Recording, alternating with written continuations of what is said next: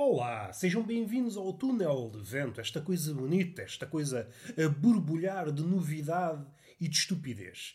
Este menino encontra-se, como é hábito, e eu gosto de respeitar o hábito. O hábito merece todo o meu carinho e toda a minha servidão.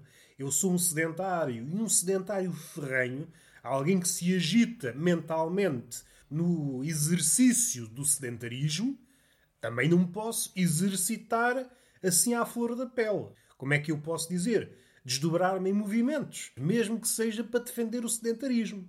A partir do momento que eu me começo a desdobrar em movimentos, qual contorcionista que, findas as horas da sua obra em que era apenas uma flor, uma flor dobrou-se em forma de flor, como se fosse um origami humano, e agora está a desabrochar. Eu sou uma espécie de contorcionista que desabrocha.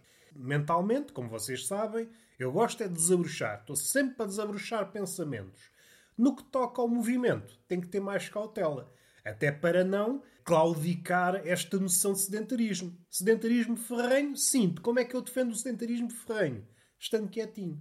Que é a única causa, assim de repente que eu esteja a ver, a única exceção, a par do sedentarismo, é talvez a morte.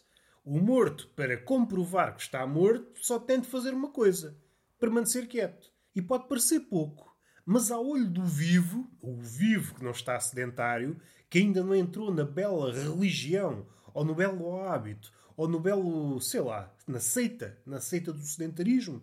Eu ia dizer seita, mas seita, seita tem que ver também com o número de devotos. E eu suspeito que o sedentarismo, enquanto religião, tem muitos devotos. Até suspeito que é a religião com mais fiéis. Não quero estar aqui a blasfemar aquelas religiões com obra feita, livro feito, mas o sedentarismo é uma religião que, tão grande que é, não precisa de fazer obra. Por caso contrário, seria um tiro no pé no seu pilar principal. Pilar esse mental. Pilar do sedentarismo não pode ser erigido. Vocês nunca vão encontrar um sedentário ferrenho a construir um pilar. O que é que estás a fazer? É o pilar da sabedoria. Tá, mas é quieto. Vai-te deitar que o tema é sono. É um dos mandamentos do sedentarismo. Outra ideia que podemos extrair desta filosofia barra religião que é ah, mais vale estar quieto, mais vale estar quieto. Uma pessoa às vezes tem a ideia de melhorar o mundo através de um gesto ou outro e verifica que o resultado deixa um bocadinho a desejar. Fica absurdamente aquém alguém que estava no campo das humanas, no campo do humanismo, estava a pensar: vou fazer deste sítio um mundo melhor. E olha-se para o resultado: é pá, tu não contribuíste satisfatoriamente para o mundo, tu estragaste. E esta é uma lição que podemos levar para a vida. Não precisam de ser hum, adeptos ferrenhos do sedentarismo e levar uma vida devota no sofá, a exercer aí competentemente o sedentarismo mas podem colher. Podem ser budistas, podem ser cristãos, podem ser hindus, podem ser sikhs, podem ser o que vocês quiserem. Mas eu acho que é uma coisa que podemos extrair. Aqui é muito próximo ao budismo. O budismo, o budinha, está gordo, põe-se em posição de lótus, atinge o nirvana. O sedentário, mais perto que Buda, deita-se. A posição de lótus é muito bonito, mas é quando uma pessoa é nova passa dos 30, dos 40, uma pessoa já não tem corpo, já não tem esqueleto para estar numa posição de lotos. Se há um sofá vago, porque é que uma pessoa adulta, lúcida, não pode usufruir do sofá? Temos o sofá e temos uma televisão apagada. Porque é que não podemos fruir da televisão enquanto fruímos do sofá? Estamos a fruir simultaneamente do sofá e da televisão. É ou não é bonito? Não é melhor estar no sofá a ver um programa que nos derrete a cabeça do que estar em posição de lotos, à sombra, ao ar livre, a ser acometido pela rigidez do tempo, pelo frio, pelo sol, pelo calor, pelo calor nas trombas. Uma pessoa ainda apanha cancro no, no prepúcio, cancro na careca, que o budista está associado ao carequismo. Que estupidez.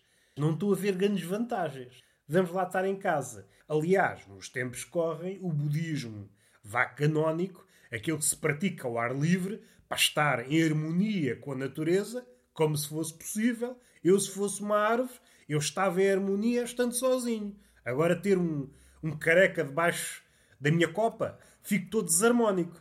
Sou uma árvore, em princípio estou quietinha, a não ser que venha um vendaval e me faça viajar, ao som dos passarinhos. É a minha música. Passarinhos, tal, tal, tal, tal, passarinhos. Agora um gajo careca.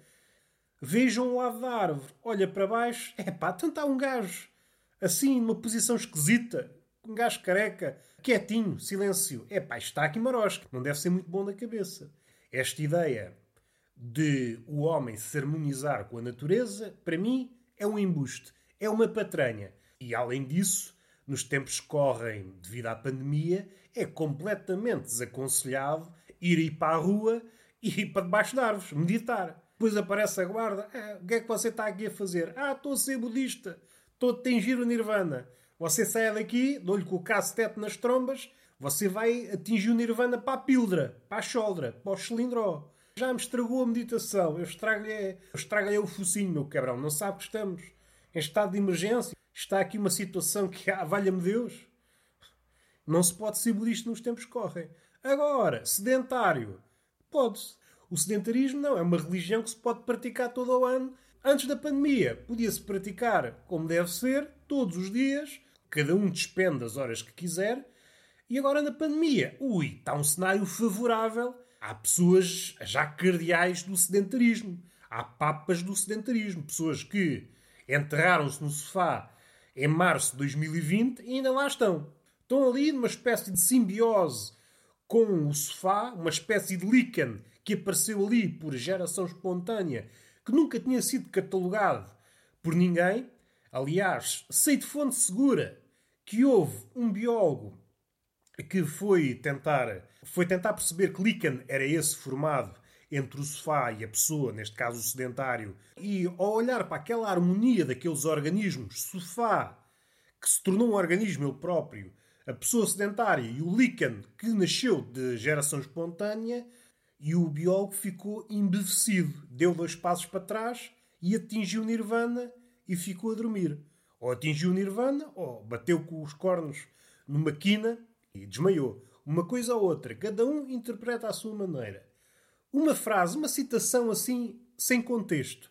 Se as pessoas, pessoas ditas assim, senhor, vão para a televisão para parecerem mais do que são, dizem coisas sem sentido, dizem coisas atabalhoadas. Não posso dizer coisas também? É só o que faltava. Há um rapazinho, um rapazinho que já morreu. A não ser que alguém apareça aí, alguém com poderes, um anjo ou Jesus deixa a terra. Olha, o que é que me apetece fazer? Vou ressuscitar este gajo. Por um lado, fico contente. Por outro, está-me a desmentir. Estou aqui a dizer que ele está morto e de repente encontro-o na rua. É, pá, isso é chato.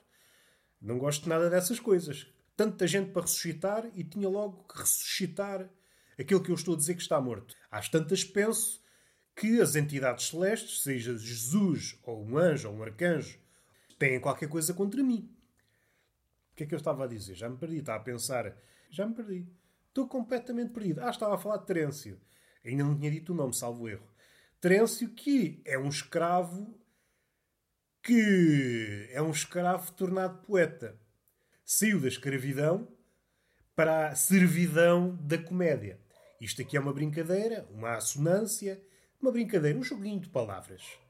A comédia também é uma servidão, é uma. É, tudo é uma servidão. Mas isso entraríamos nos domínios do Herbert Welder. O que é que está para aí a ganir? É a ganir e uns travões assim um bocadinho a guinchar. Travões guinchantes e já me perdi. Ah, estava a falar de Terêncio, que é um escravo tornado comediógrafo, mas também dramaturgo, mas mais comediógrafo. Há duas frases, mas uma é muito conhecida. Nada do que é humano me é estranho. Aliás, há uma primeira parte dessa frase que é, não vou citar corretamente, mas é qualquer coisa, eu sou homem, ou qualquer coisa assim, então, aquilo que nós conhecemos. Nada do que é humano me é estranho. É uma frase que já foi citada milhares e milhares de vezes em todos os contextos e mais alguns. E outra dele, menos conhecida, é que a verdade gera o ódio. É uma coisa muito engraçada. Como alguém que era escravo, que se transformou num comediante, um comediante importante, apesar de se ter perdido muita coisa dele, mas também o pessoal, o pessoal antigo escrevia muito, pá, escrevia, escrevia, Não me admira ter-se perdido muita coisa. Estou a ler agora um senhor chamado Tio Frasto, que é também comediante, mas também escreveu outras coisas. E ele tanto escreve um livro de comédia, como ensaio, como escreve um livro sobre plantas. Apetece-me falar sobre o vento. O de plantas chegou até nós, mas o do vento não. Apetece-me falar sobre o vento e esta liberdade, este quase desapego, sei lá, pelos cânones. Não havia muita coisa escrita, mas este desembaraço. Apetece-me escrever sobre uma coisa, vou escrever sobre essa coisa. Hoje há muito medo, e aqui é o medo de parecer ridículo, e há vários medos. O medo pode ser desdobrado em várias máscaras. Mas este medo de parecer ridículo, em alguns casos, pode ser um incentivo a que o autor, ainda enfermiço, se torne mais rijo. É quase como um, um sinal. Tens de melhorar um bocadinho antes de apresentares o teu trabalho. Mas outras vezes pode ser um tiro no pé. Sobretudo na comédia. A comédia tem que lutar. Não quer dizer que se deixe derrotar pelo sentido ridículo. Mas tem de perder assim um bocadinho o ego. Tem de desinchar o ego um bocadinho. Há um momento na comédia, mais ou menos vezes, dependendo do estilo do comediante, em que o ego é posto em xeque. E hoje o medo do ridículo é tanto, é uma era de Narciso, esta é era em que há mais narcisos, é um hiper-narciso, para utilizar uma expressão de um sociólogo, é cada vez mais difícil alguém, pois isso tem um efeito contrário. Aquele que pensa que está a fugir do ridículo torna-se ainda mais ridículo. Mas isso é outra leitura. Voltando ao Terêncio, a segunda frase, a verdade gera ódio, é uma frase poderosa e é daquelas frases insufismáveis. a verdade é aquilo que nós buscamos de uma forma ou outra, seja pela via da religião, seja pela via da filosofia, seja pela via da ciência. São sempre caminhos que buscam qualquer coisa que nunca é alcançada. E depois a forma como nos atiramos para esse caminho é mais ou menos curta. Nuns andamos de charrete, noutros andamos a pé, noutros andamos em cima de um Pegasus. Os transportes é que variam. E essa verdade, ainda que possa ser entrevista de longe em longe, nunca é alcançada. As lutas em torno dela, de uma coisa que à partida seria um bálsamo, transforma-se num veneno. E aí entrávamos no domínio de Foucault. Ele tem vários livros, o último foi editado que é há uns dois anos, editado, traduzido, porque o senhor já morreu. O quarto volume, As Confissões da Carne. E há uma parte em que ele fala muito nisso. É aquela questão de, entre o bem e o mal, e o bem, se for levado por fanáticos, pode transformar-se num mal superior ao mal originário. Este bem, levado pelo fanatismo, pode ser um veneno ainda maior. É preciso ter cautela. Deu vários exemplos, seja em monges, seja as setas, que hoje há uma nova vaga, falsa nova vaga, porque é mais o propalar virtudes que não existem. Isso seria tema para outro podcast essa questão da meditação às três pancadas, o capitalista a aprovar o despreendimento, bom, isso. O fosso entre aquilo que nós dizemos e a ação nunca foi tão grande. E há outra coisa, a questão é que a maioria das pessoas já nem se apercebe disso. Nós, como regemos a nossa vida numa lógica de zapping e uma velocidade cada vez maior, não nos apercebemos que as palavras estão desligadas da realidade. E está feito o podcast. Não era por aqui que eu queria acabar. Não era, mas tem que ser assim. Está feito. Espero que tenham gostado. Se não gostaram, epá, vão chatear o Camões. Ele ter acabou isso para isso. Porque é que eu, pessoa competente na indignação, hei de chatear o Camões? Meu amigo, o Camões está quietinho no seu canto. Ele não sabe este mundo. Ele escreveu coisas de amor. Porque não vive neste mundo de de indignação, de fel. Caso contrário, ele tinha dado um tiro nos cornos. Em vez de ter perdido o olho, tinha dado um tiro nos cornos. Como é que se pode falar de amor? Agora assim, num tom mais sério. Como é que se pode falar de amor num tempo como este, em que nada, em que nada é verdadeiro? É curioso, não é? E quem fala parece-nos sempre um embusteiro. E não é preciso muito para percebermos que realmente é. A nossa dúvida, que vem muitas vezes do cinismo, e aqui pode ser cinismo na acessão mais cotidiana do termo ou na acessão mais filosófica do termo, na escola cínica, pensando em Diógenes. Nós somos cínicos, vemos os românticos de lado, até porque não há românticos. Pode haver, mas aqueles que nos são apresentados enquanto tal não precisam de muito tempo para revelarem a sua máscara. Percebemos? É pá, então estes gajos estavam a propalar o amor, a empatia e vai-se ver. São os demóniozinhos que andam para aqui. Só queriam era mamar da teta. Procuram as melhores tetas, estes oportunistas digitais, também no mundo real. Mas pensando num oportunismo digital, é alguém que está à cata da melhor teta. Onde é que está aí a melhor teta? Onde é que está a teta que me garante mais leite? E vão assim à procura. E tornaram-se leitões exímios. O leitão que nós estamos habituados é aquele que só consegue mamar, aquele que só consegue abocanhar uma teta de cada vez. Estes oportunistas do século XXI têm várias bocas. Têm bocas consoante as tetas que querem mamar. Há 10 tetas para mamar, então tem 10 bocas. E mamam ali com as 10 bocas em simultâneo. E ficam roliços. É a beleza deste século. Esta espécie de oportunista de várias bocas. Fechamos com esta ideia. Oportunista de várias bocas. E está feito.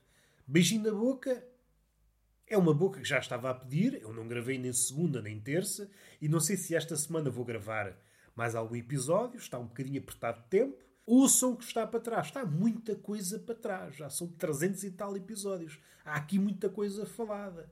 Já falámos de merda até dizer chega merda em matéria de literatura, poesia, comédia, coisas que acontecem no mundo e fora deste mundo, universos paralelos, que é uma coisa que eu às vezes penso. Eu estou a contar algumas vezes coisas que não fazem sentido neste mundo, mas segundo a teoria dos universos paralelos, pode acontecer no outro universo. E então estou a cometer uma inconfidência.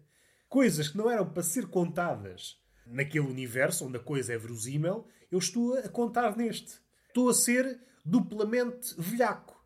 Estou a ser um mau confidente, à falta de melhor termo, ninguém me confidenciou, não houve um navegante de outro universo que parou na minha casa, olha, vou contar-te um segredo do meu universo. Não aconteceu. E por outro, estou a ser parvo porque é uma coisa que me assenta bem. estou a ser parvo no meu universo porque ninguém acredita. Isto não tem lógica no nosso universo. Não tem no nosso, mas tem noutros. Tendo uma infinidade de outros. E o que é que é melhor? Ter certeza no universo ou ter a certeza numa infinidade de universos? Deixo-vos com essa, que é para não pensarem que são mais perto do que eu. Beijinho na boca e palmada pedagógica numa das nádegas, que precisa de aprender. E agora dou-lhe outra, que é para ela não ficar desanimada. E outra ainda, três palmadas pedagógicas numa das nádegas. A outra, a outra que não recebeu ensinamentos, aprenda com aquela mais avançada nos estudos. O ensino é muito isso, a ajuda entre nádegas. Ia dizer entre colegas, mas fica melhor dizer entre nádegas ou nalgas, para utilizar aqui um tom que nos fica bem. Até à próxima.